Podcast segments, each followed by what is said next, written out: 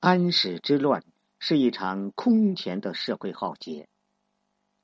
叛乱爆发的前夜，大唐王朝是何等的盛世辉煌，威加宇内，四海升平。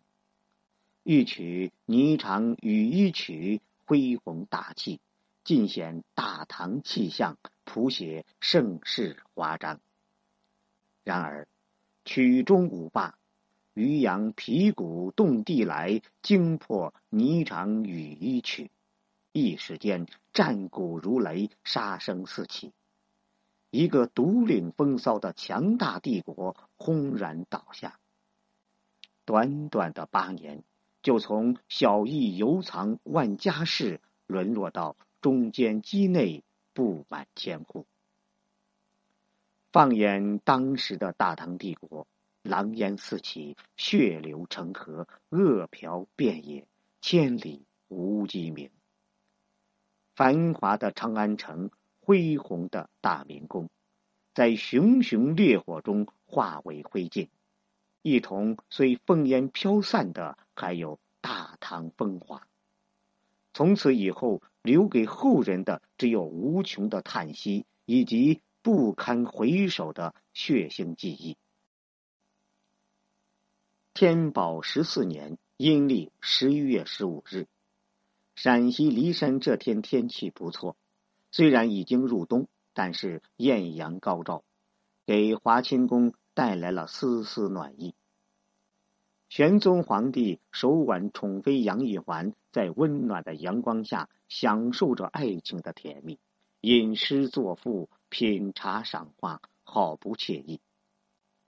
正当唐玄宗陶醉于江山如画、美人如诗之际，门外宫人来报：“皇上，太原传来八百里加急文书，平卢、范阳、河东三镇节度使、河北采访使安禄山自称得到皇帝密诏，要诛杀奸臣杨国忠，于十一月初九这一天，亲率十五万大军在范阳起兵。”唐玄宗听后。斥责来人捕风捉影，挑拨君臣关系，扫了他的兴致。玄宗皇帝之所以做出这样的反应，是因为长期以来他时常接到密报，说安禄山要造反。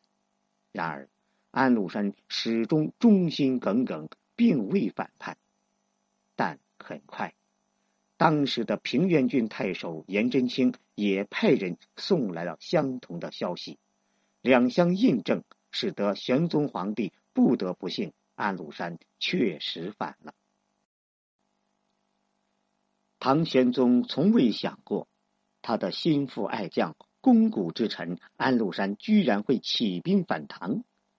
他毫无思想准备，急得像热锅上的蚂蚁，急忙召宰相杨国忠前来商议对策。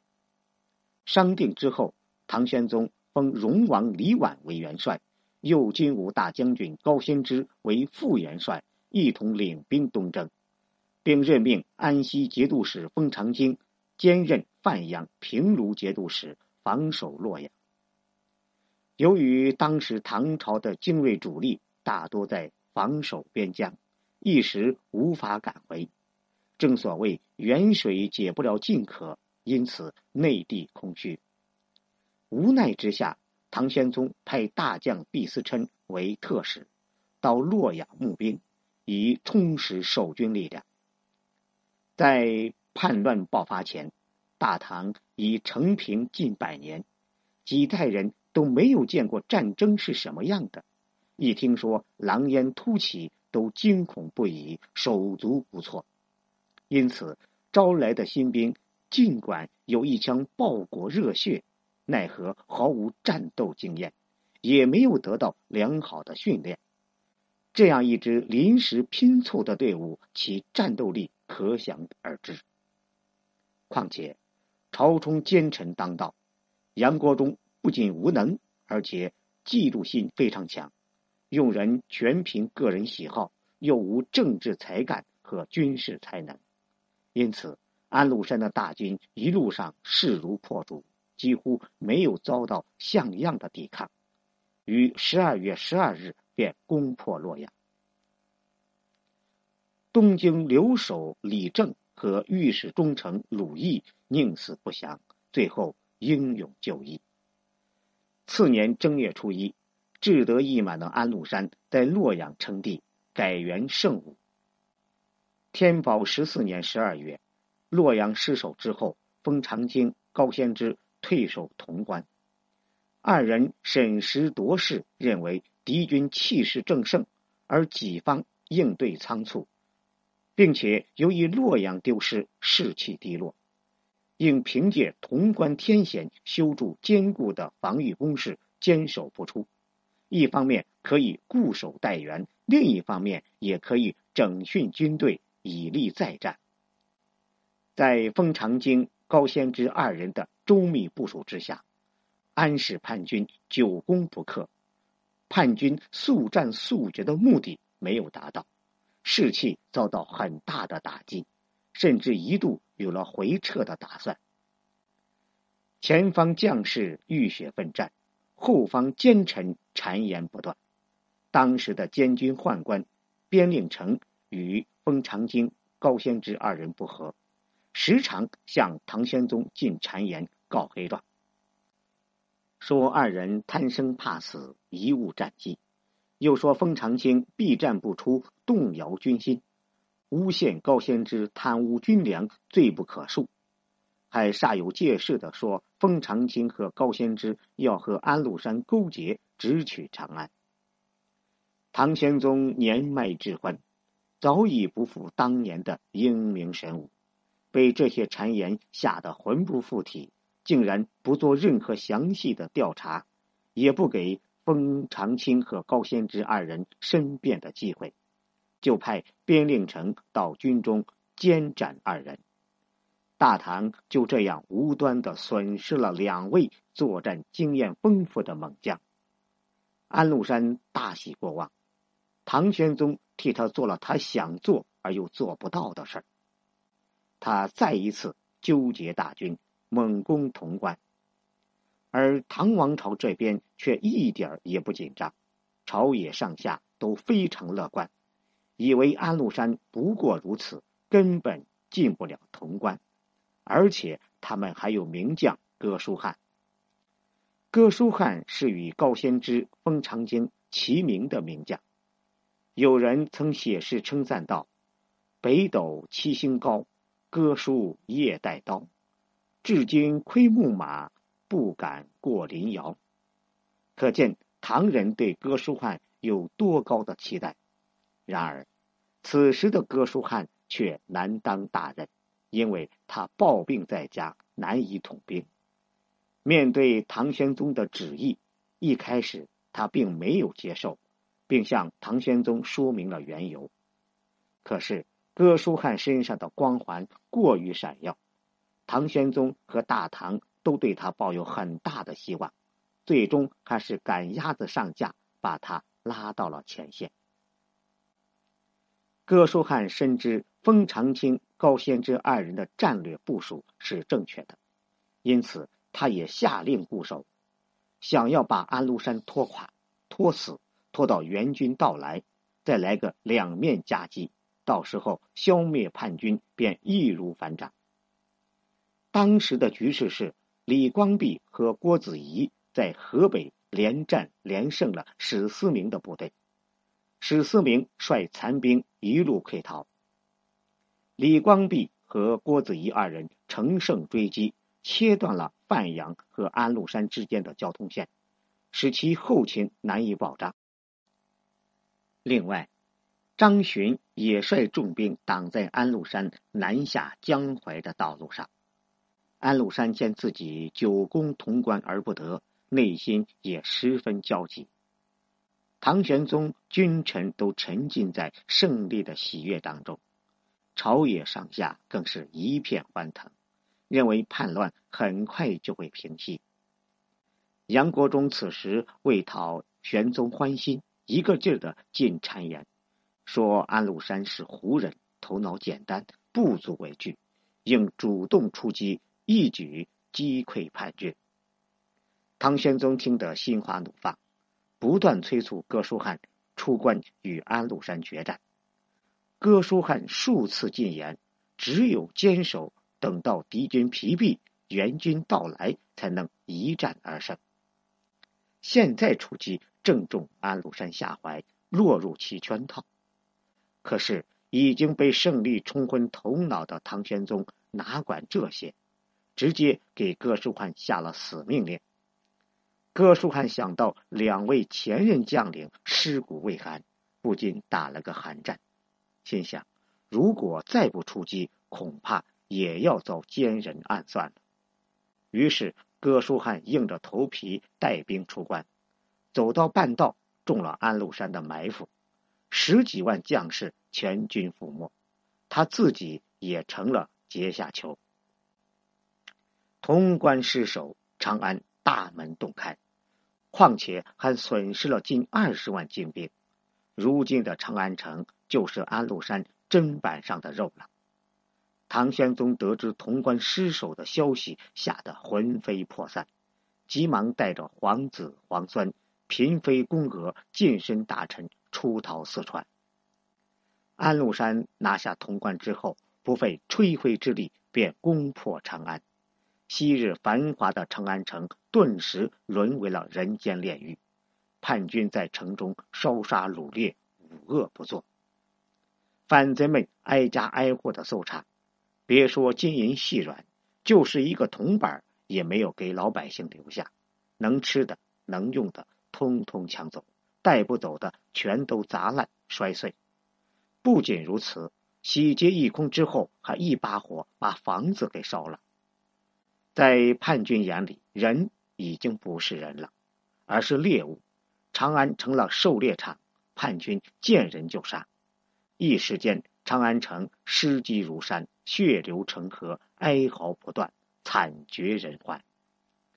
曾经繁华的长安街道，如今挤满了安禄山刀下的冤魂。曾经的酒肆、茶馆、乐坊，也在熊熊的烈火之中化为灰烬。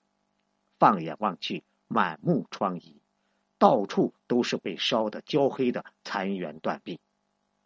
王孙公子的府院宅地，在洗劫之后被夷为平地，那雄伟壮丽的大明宫也被叛军付之一炬。后人在继续当时长安城的惨状时写道：“宫室焚烧，十不存一；百槽荒废，增无尺船。”之前经济地区有二百多万人口，经过安禄山的劫掠，死的死。逃的逃，最后竟剩下不到一千户人家。多年以后，长安城内荆棘遍布，杂草丛生，一片荒芜破败，竟然还有豺狼等野兽出没，可见安禄山的叛军有多么的暴虐。一座举世闻名的大都会就这样被野草覆盖，被烟尘掩埋，东方的那颗明珠就这么暗淡下去了。再也没有了往日的光辉。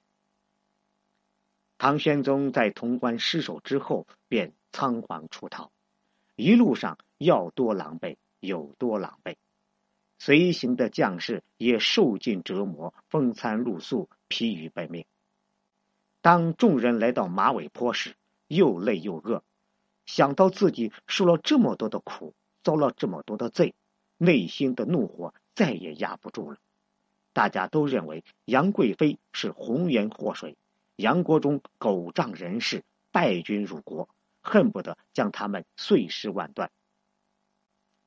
大将军陈玄礼通过李辅国转告太子，请杀杨国忠等人。而正在此时，吐蕃的使者正将杨国忠围在中间，向他抱怨为何没有饮水和食物。一群人闹哄哄的。突然有人大喊一声：“杨国忠与葫芦谋反！”杨国忠顿时吓得面如土色，来不及细想和申辩，就跳上一匹快马，准备逃跑。见此情状，愤怒的官兵们怎么可能放过他？立即把他堵住，打下马来，你一枪我一棒，就这么活活的把杨国忠给打死了。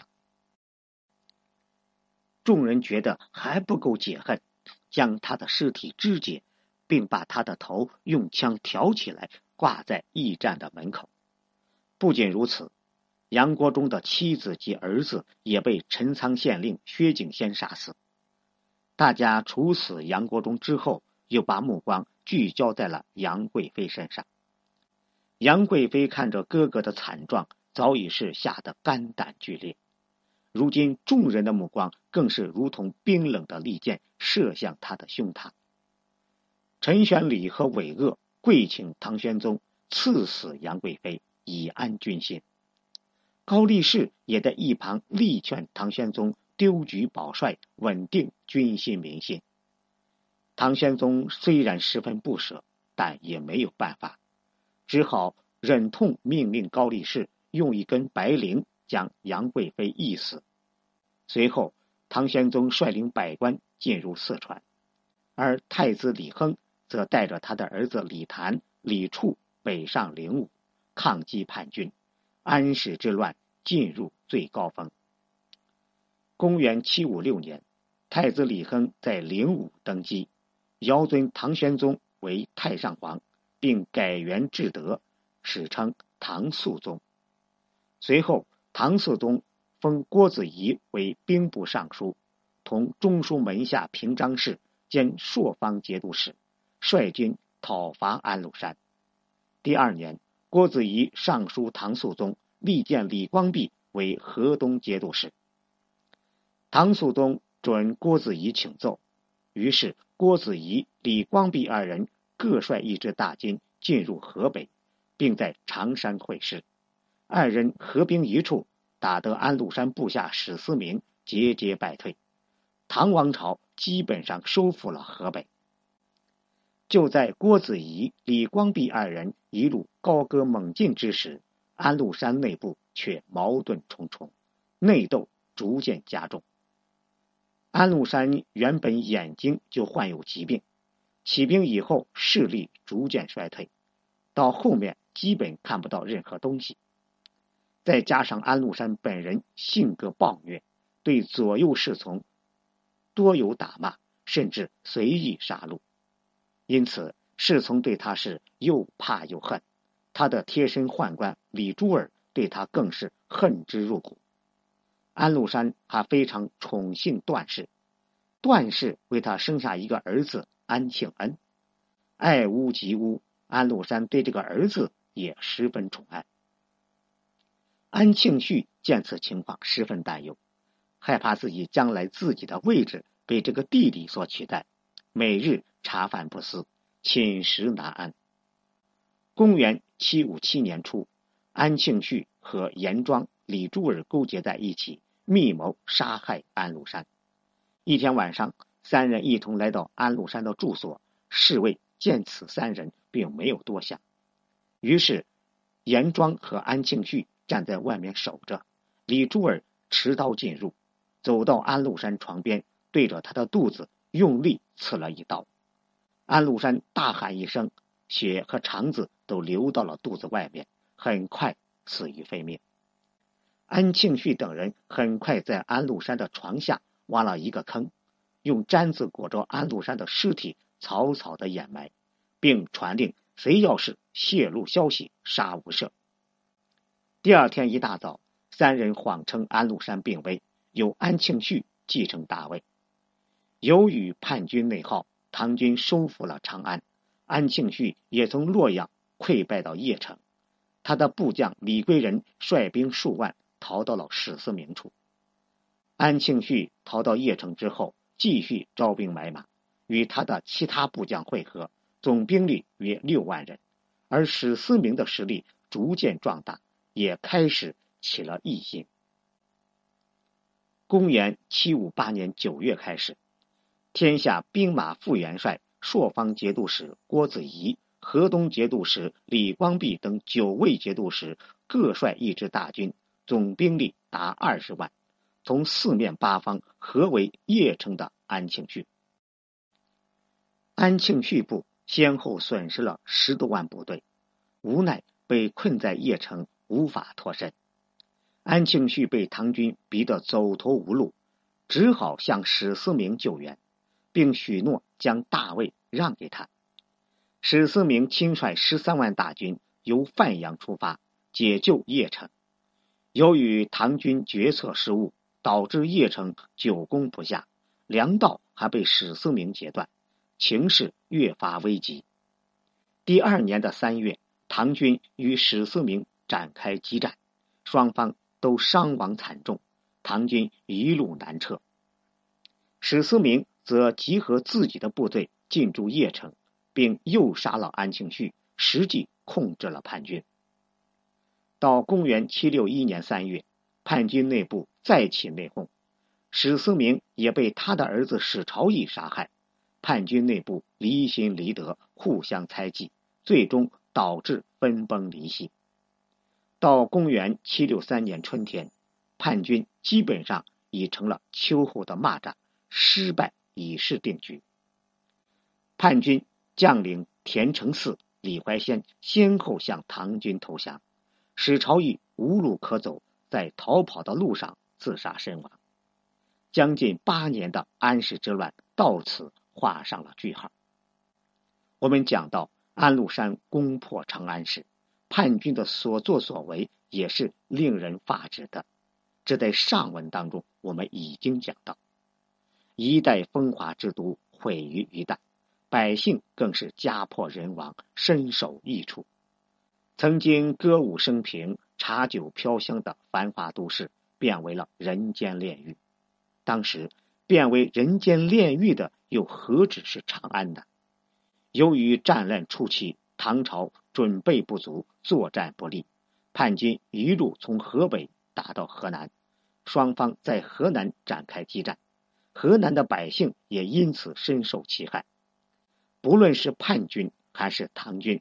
都因为战斗激烈，损失惨重，所以他们都在河南抓起了壮丁，上至古稀老人，下至束发小子，都被他们抓到军旅之中充当人头。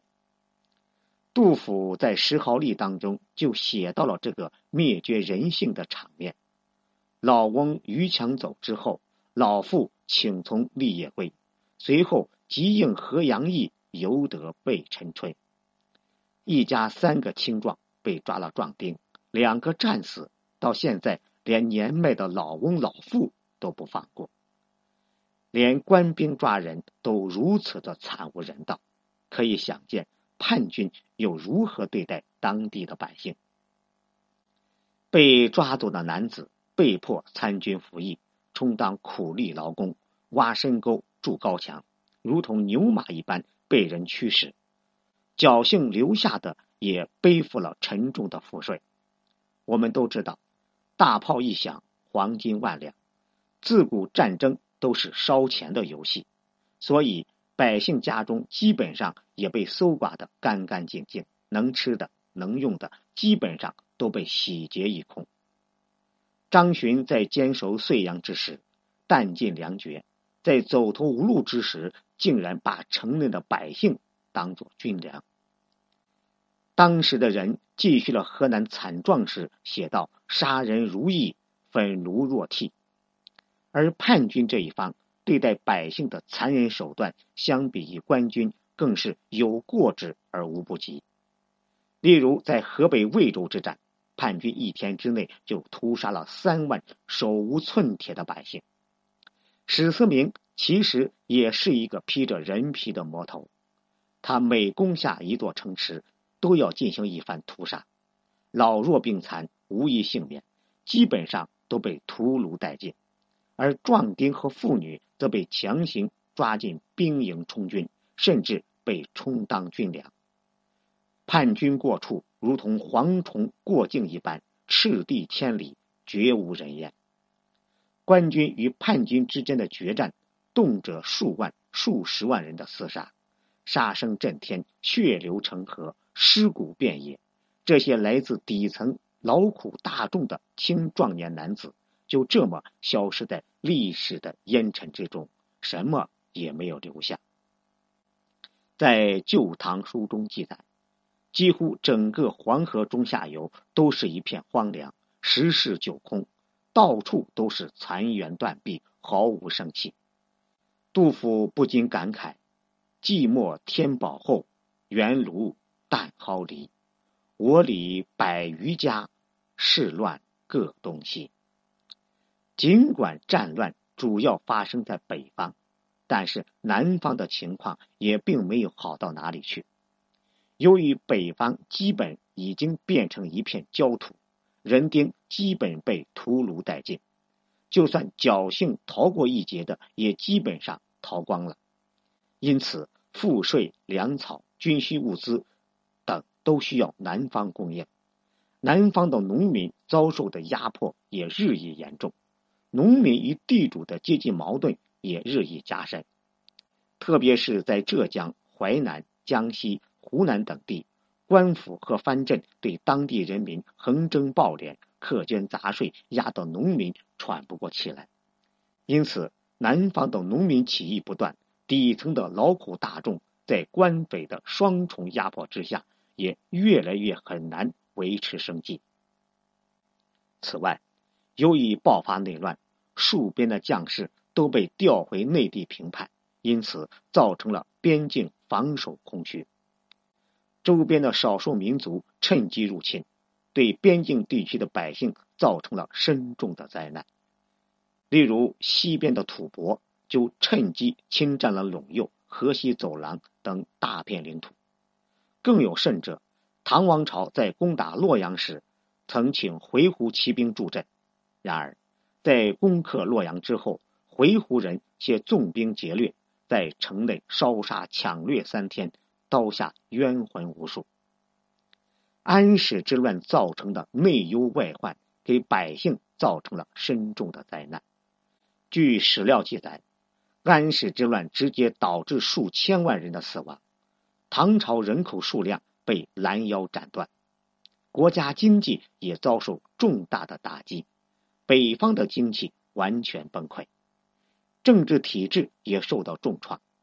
中央逐渐失去了对地方的掌控，从此以后，农民起义时有发生，唐王朝的衰落也无可避免。这不仅是唐王朝的衰落，也是中华民族的衰落。在此之后的一千多年的时间里，中华民族在世界上的地位和影响力再也达不到唐王朝的巅峰状态。